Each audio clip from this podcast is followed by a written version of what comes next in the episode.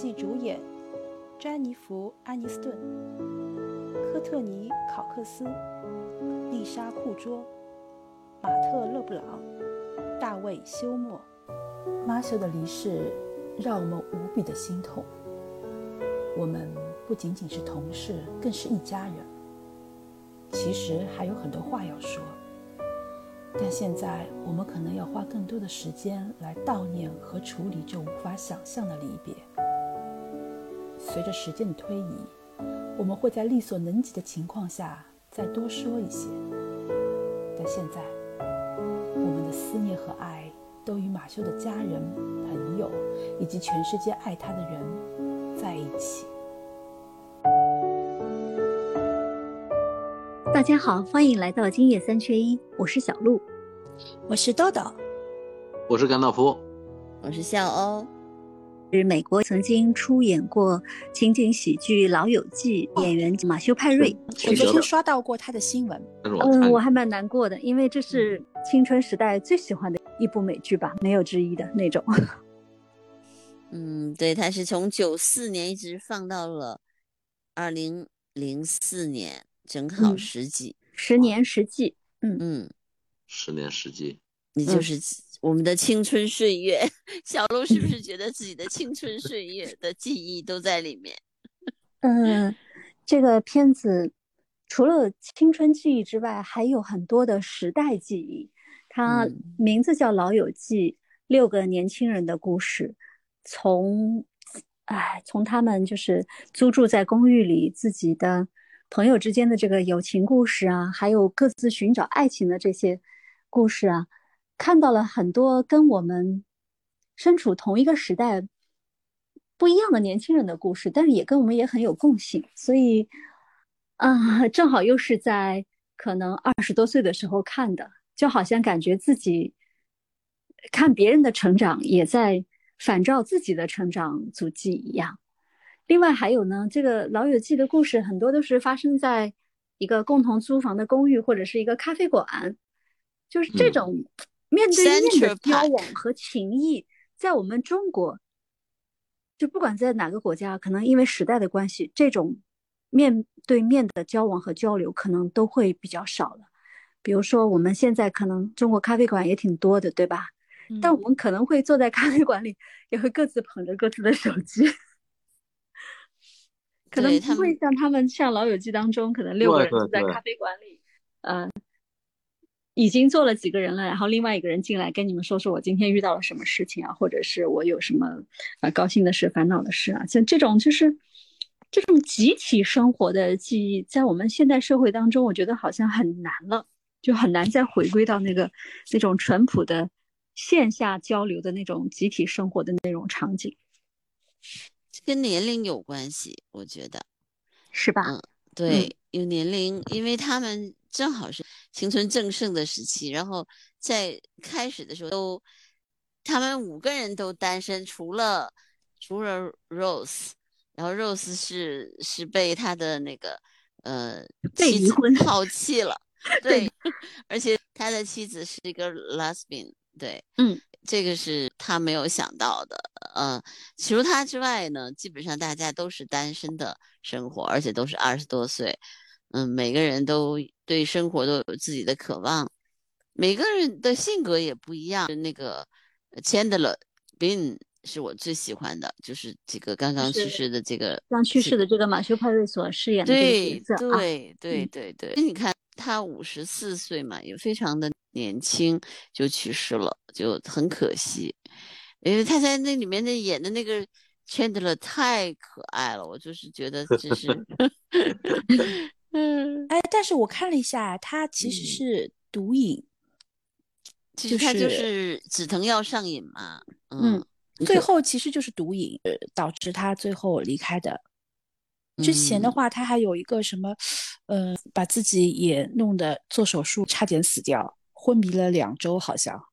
反正也是出病未通知了。老友记里面有一段就是钱德勒自己说的，说我希望我自己就是那样的死去，躺在浴缸里面，然后慢慢的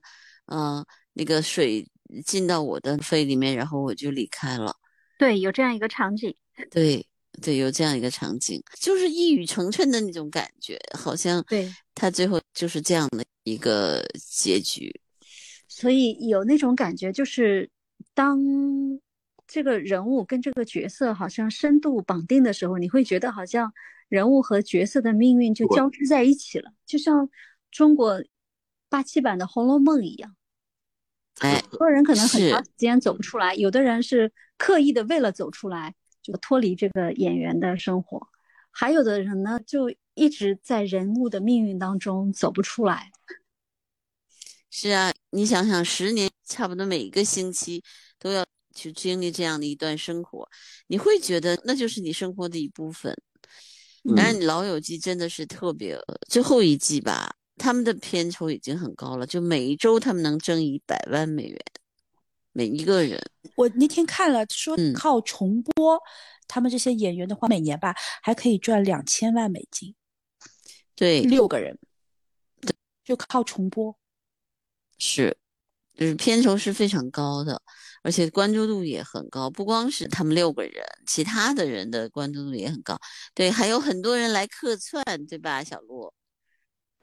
是的，里面出现过的大明星有布拉德皮特，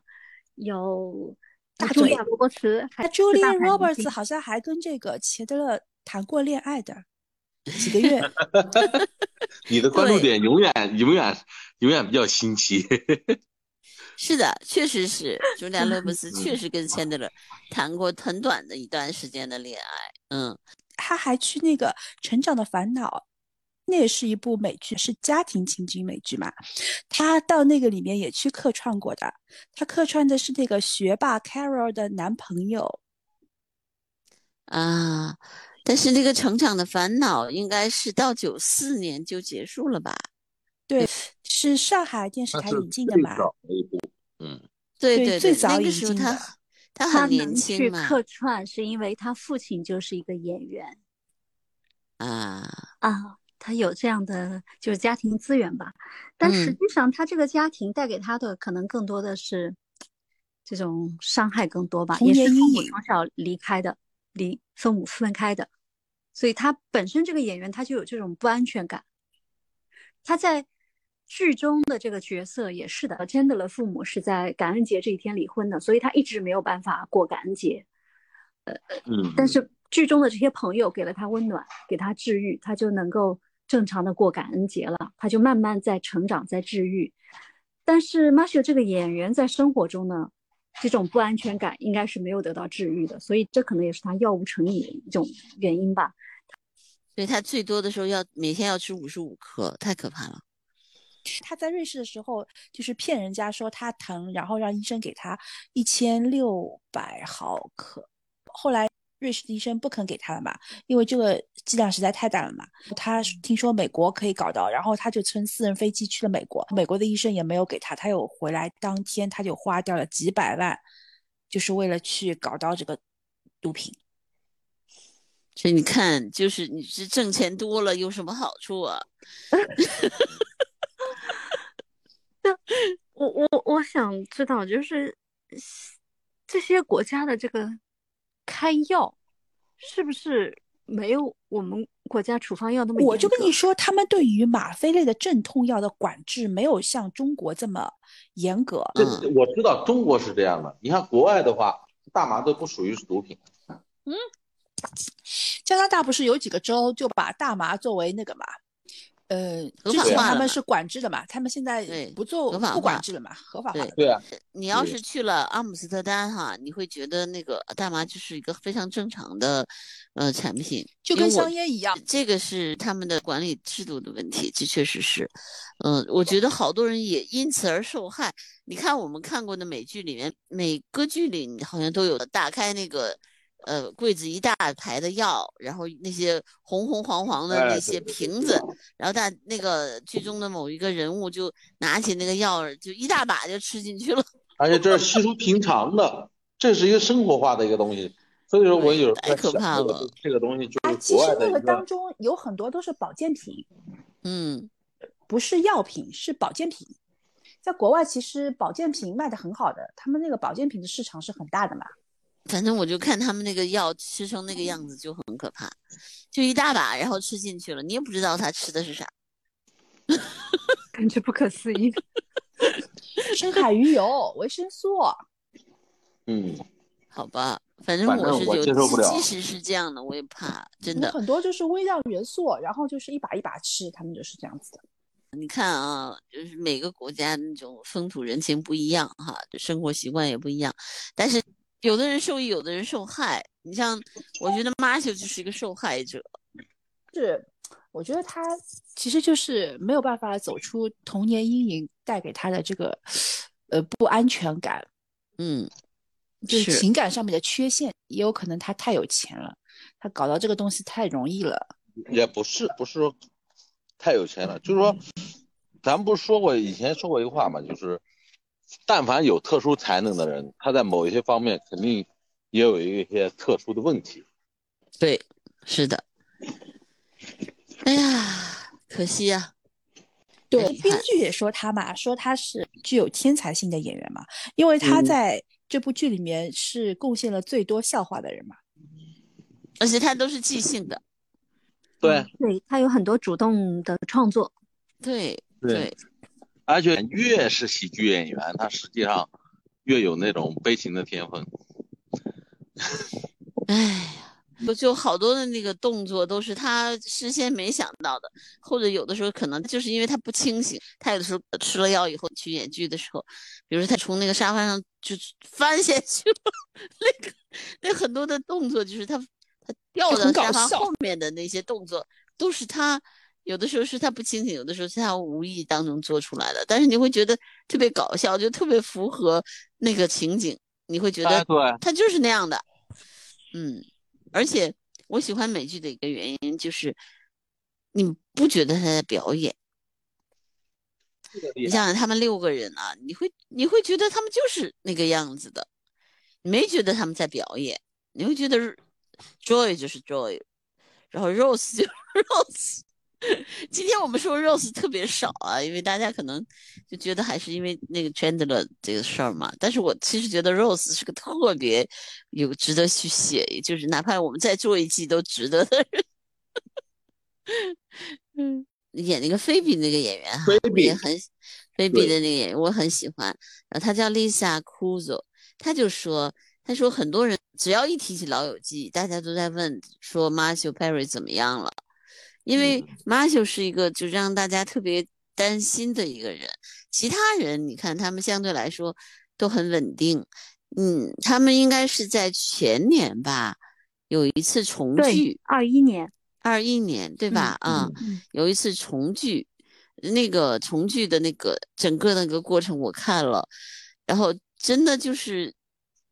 大家都有一点，就是有一点老了嘛，就能看得出来哈，大家都有岁月的痕迹了。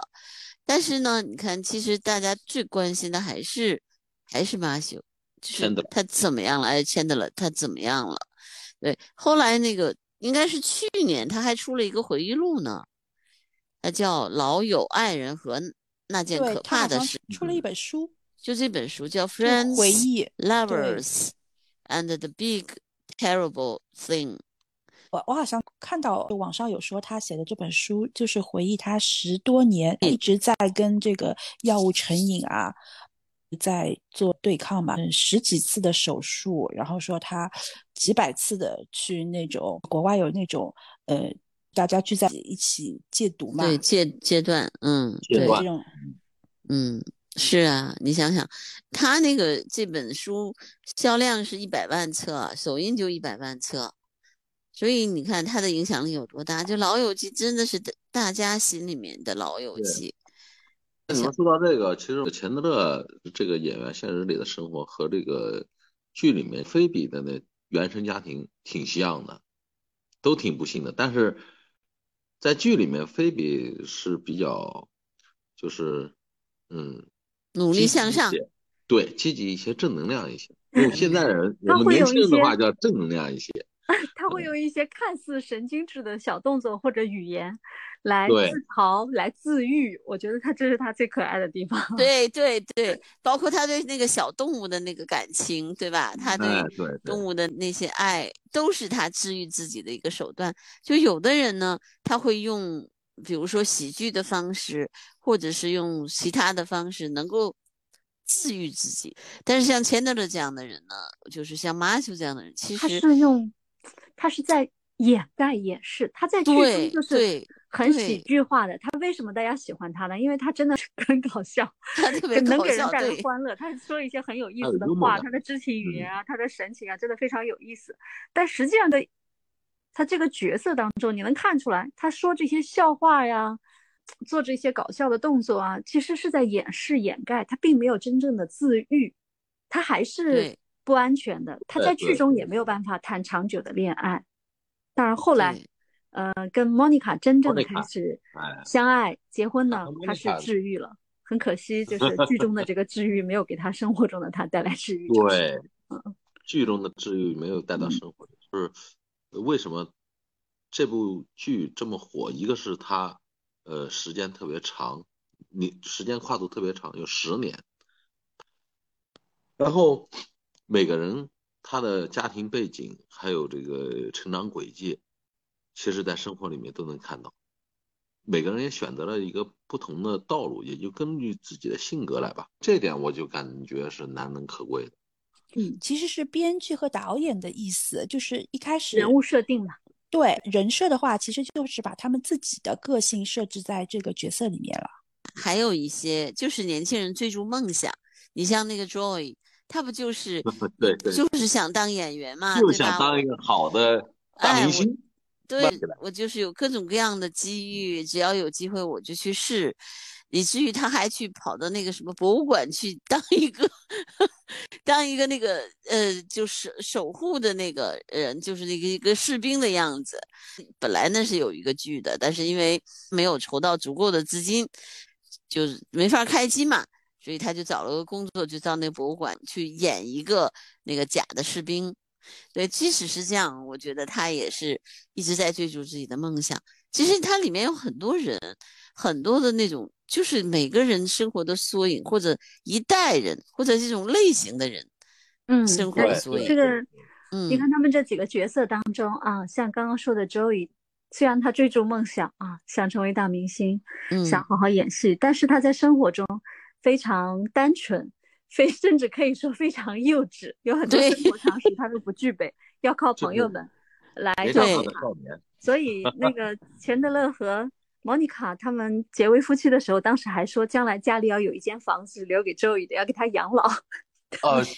在车库上面盖一间房啊，说是要给他养老的。那像莫妮卡呢，她就是有洁癖，控制欲很强，然后有非常碎念，有时候甚至到了让人忍受不了的程度。那我们生活中可能就有这样一些人啊，比如说很多家庭里的妈妈，莫妮卡有时候会就说自己是大家的妈妈嘛。对对对对对，那像菲比一开始是跟他同居的呀，然后就是受不了他的碎念，算吧，搬家吧。他要求一切都要有秩序。然后我印象中有个特别有意思的小细节哈，就是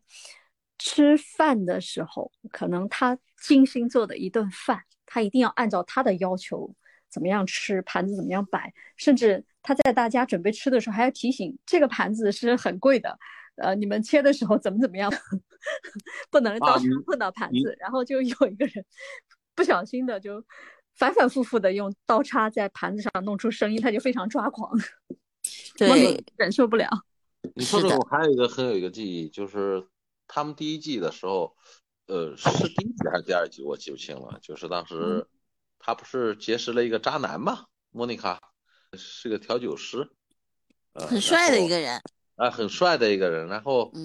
两个人在第一次约会之后，在他公寓的门口，然后亲吻道别的时候，他那几个损友，然后就把桌子从大厅移到门口去看他俩。然后回来之后，这个莫妮卡当时就讲，就是说啊，什么也别说了，先把桌子移回去吧。我就觉得这个女人就挺有秩序的。对对对，但大家都能记住这些细节，就是因为这些故事啊，它好像就是发生在我们身边一样，我们周边就有这样的人，对吧？也能碰见像菲比那样古古怪怪的人，有点个性，就是让你觉得很可爱，他做了很多事儿让你觉得无可奈何，你觉得怎么会这么想，脑回路怎么是这样的，哎，就有这样的，你生活中就有可能就会碰见这样的朋友。就这些人的性格嘛，包括他们做的事情很接地气嘛，你感觉反正就是很熟悉，周围就有类似的事情一直在发生。嗯，我不知道你们有没有这种大集体生活的记忆啊，他们这个是、年轻人工作的时候租住在公寓里哈，像我呢，就是在人生很多阶段都有这种集体生活的记忆。第一段这种集体生活记忆是小时候在村里面，村子里面就是有几户人家，有的是跟我们家是同一姓的，我爸爸的兄弟们，这是一个大集体生活，然后每家可能都有差不多同龄的孩子，大几岁或者小几岁的孩子，我们可以在一起玩。但是很快因为上学，有的走得远，有的走得近，在不同的地方上学等等，然后或者是像我们自己家就是搬家走了的，就离开村子里面了，这个集体生活呢就是永远无法回去的啊，这个村子是都消失了现在。然后接着呢就是到了学生时代，我有一段时间我是住校的，高中那时候还比较小哈，8个女生住在一起，住宿条件也蛮差的，大家就会互相帮助，然后这个高中生活结束呢，就特别舍不得，虽然住在一起的时候有各种各样的摩擦碰撞啊，你的盆占了我的碗的位置了，什么这样那样的这种事情，但是离开的就特别特别舍不得，因为你也知道这种时光是永远回不去的。对，接着呢到上大学也是又住了一段时间宿舍，4年，这个时候已经都是成年了嘛，18岁的20多岁的这个阶段，那个时候就觉得宿舍的这几个舍友好像就是生活中特别特别重要的人了，除了家人之外，好像觉得寝室里的这些室友是最重要的人了。我当时还以为，我觉得这就是我一辈子的好朋友，好像以后要经常见他们，经常一起玩，怎么有很多设想，那最后都没有实现，可能只会跟其中的某一个朋友，我们约定好了经常见面，我们可能城市相距也不是很远，他在上海，有时候我过去看他，有时候他来看我，然后我们两个小家庭呢，有时候也会约在一起玩一下，这个就已经很难得了，是我们很刻意的去维持这友情。那其实老友记当中它也有这种感觉，就是当爱情和家庭逐渐在你的人生当中占主要地位的时候，友情好像是慢慢淡出了一样，就是哪怕没有淡，你觉得它很重要，但实际上你分给它的时间真的是变少了。你看那个钱德勒和 Joy 的那个友谊啊，就是让我的印象最深了，因为我们老说这个爱情重要哈，爱情是我人生当中非常重要的一个环节，但是我觉得其实跟爱情相等的就是这种同性之间的友谊，这种友谊吧，它和这个爱情还不太一样，对，但又很像，你知道吗？也会有妒忌啊，也会有不理解，也会有争吵，甚至还会有彼此之间的抱怨、恨，有的都有，你知道吗？就恨不得自己，他怎么能这样？他而且是真的会伤心的，就是这个对吗？多你的期待多，就是会伤心的。对。因为后来呢，我觉得我们现在吧，就慢慢的就是在这个成长的过程当中，就长大了以后哈，或者你越来年龄可能越有一点的时候，你会发现你没有那么的在意了，就是你没有那么特别在意别人，或者说你可以说你更理解别人了，但你呢也没有那么在意别人，就伤心的时候越来越少了。但是我觉得就是像钱德勒和 Joy 那样那个年龄段，你真的会伤心的，你这个同性朋友会伤到你，或者你看到他跟别人好了，你会生气，会妒忌。那所以就随着年龄的增长，你的这种感情投入，你这种伤心都变少了，你很难回得去了。像像我们现在你认识一个朋友，你不可能在那么短的时间对他产生特别大的信任和感情， 对吧？对，很难很难。你都是、你不由自主的，你就把自己也不能说防备吧，就是你给自己是有界限的。这种界限是随着年龄的增长，就是有一些热忱慢慢失去了造成的。还有一个就是知道有边界感了嘛，对吧？成长的代价。就是年轻的时候你没有边界感，你会跟别人随意的开玩笑，对吧？你会觉得好玩，对吧？而且你就很快的就会投入进去。你现在跟别人在一起，就像我们彼此之间做播客吧，对吧？我们都还是有边界感的，我们知道哪些部分是我们不去谈论、不去触及的。但那个时候你不知道啊，所以你不知道，你就会觉得所有的东西你都可以交代给他，然后你发现你不能，然后发现啊，他要谈恋爱了，他要走出我的世界了，那个男人比我还重要，你那时候会对那个男人非常生气。会的。然后那个时候记得特别清楚，就我们有一个同学嘛，就他谈恋爱了以后，我看见那个男生骑自行车带着他，我就气得不行。啊，这个也是中国来讲的话，可能因为就是开放程度那个时候没有国外高，因为看老友记的话，我其实是有一种认同感和归属感的，因为我也在集体生活，我就是因为部队那个大院更是朝夕相处，你身边所有的战友就是你所有的社交，不存在别的社交了。但是唯一有一点，他都是男的，或者是说如果是女兵的话，他身边都是女的。但是呢，就是说你看老友记的话，他这边男女混杂，有友情，有亲情，甚至还有爱情，这个就是说感情线上又更多了一些。哎，还有一点你知道吗？就是我也特别能理解莫妮卡的父母老永远都觉得那个 Rose 是最好的，然后莫妮卡是最坏，就是或者说就是挑剔，对，挑剔他，对他哥哥充满了包容，看什么都是好的，看莫妮卡总是觉得这里可以改进一下，那里要给他提一点建议，对。所以他拼命想证明自己，想什么都做到最好，他就有很强的这种竞争欲望，好胜心强。对。其实在很多的家庭里面，你会发现父母就是偏心的。当然我很幸运，因为我父母他们就力图把这个就是我们之间的平衡做得很好，但是我小的时候真的看到很多的父母就是偏心一个孩子，然后其他的孩子就真的很生气，就会趁着父母不在的时候推一下那个孩子，打一下他呀什么的。哎，你不要说，钱德勒他自己不是自述的那本书里面吧，他就是提到，他说我为什么要出名，他说就是老友记让我什么都有了，但是就是没有得到我母亲的关注，他说其实这是他最想要的。有的人就是一辈子就得不到嘛，最想要的就是得不到。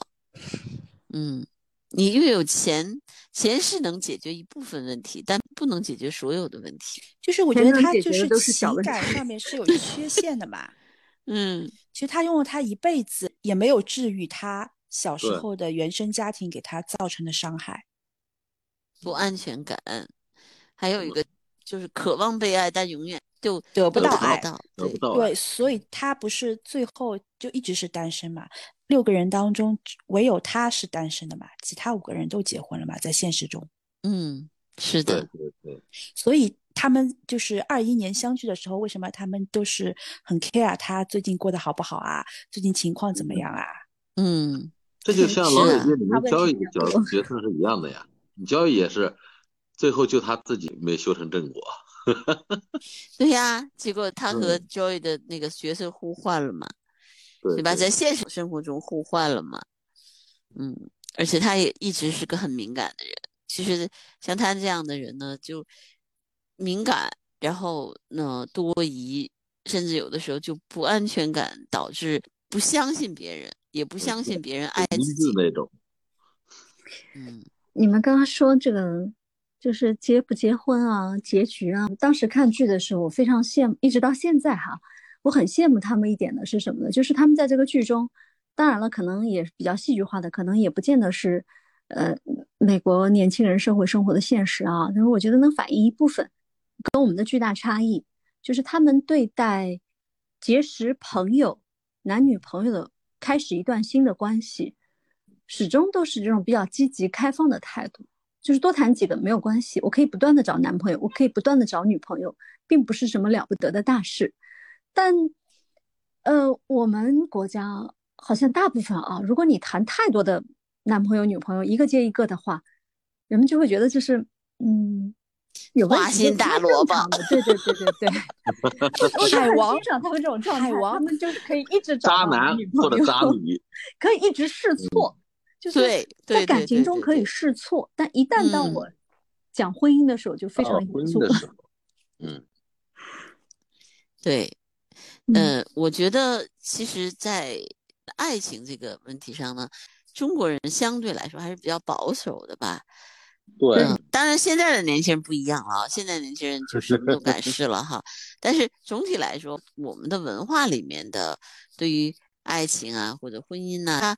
它有一种神圣性，我觉得就是它会让你觉得，哎呀，我要谈恋爱了，那我就要付出，我要怎么怎么样，它就潜意识里，我觉得这是基因里面带来的。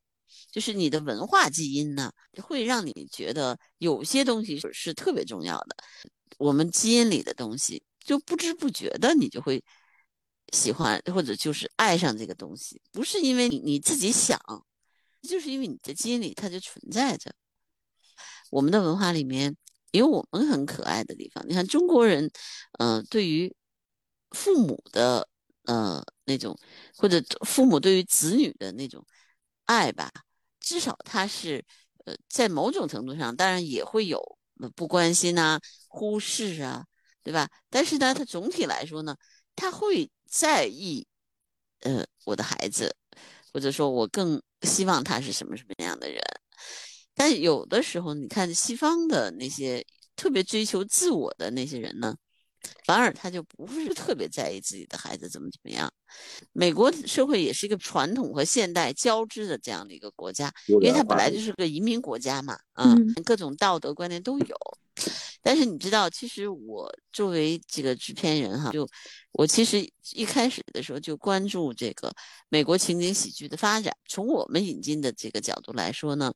我们最开始看的就是《成长的烦恼》，那也是实际，对吧？应该是1984年到1994年，94年到04年，那就是《老友记》，然后04年到14年，那就是《生活大爆炸》和《好汉两个半》，就是这两个可能是有一点交叉的。那么直到就是今年吧，我觉得就《生活大爆炸》结束之后，美国的情景喜剧就没有了，就没有一个让你特别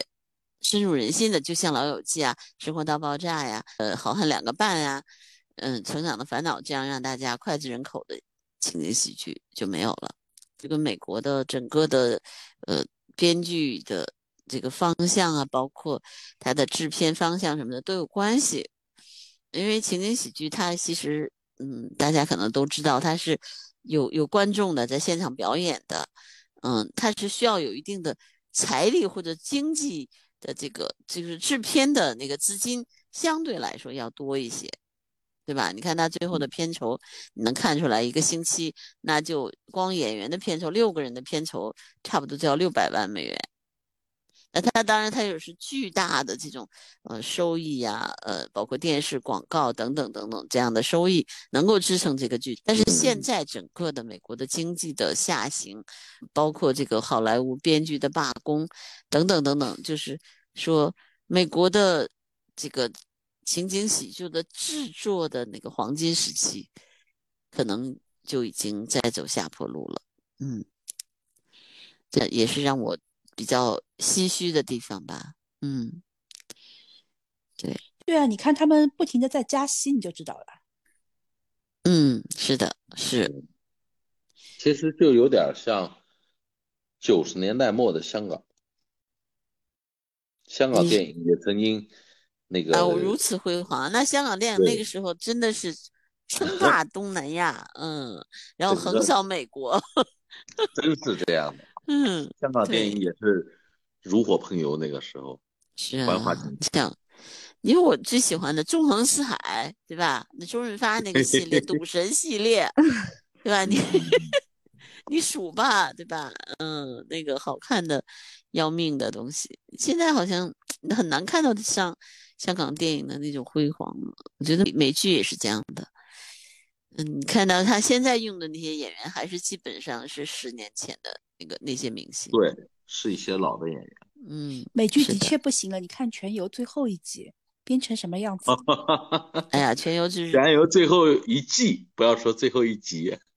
对，最后一季，最后一季啊。哎，但是呢，不管怎么说哈，我觉得人设都崩塌了。对对对对，这样。有的时候你看到这个剧，你就会好像不是看到这个剧，而是看到了看剧的自己。你们有没有这种感觉？就是情怀嘛。对对，就看到了那时候的。其实我没有怎么看这部剧嘛，就是零星的有看过几集，是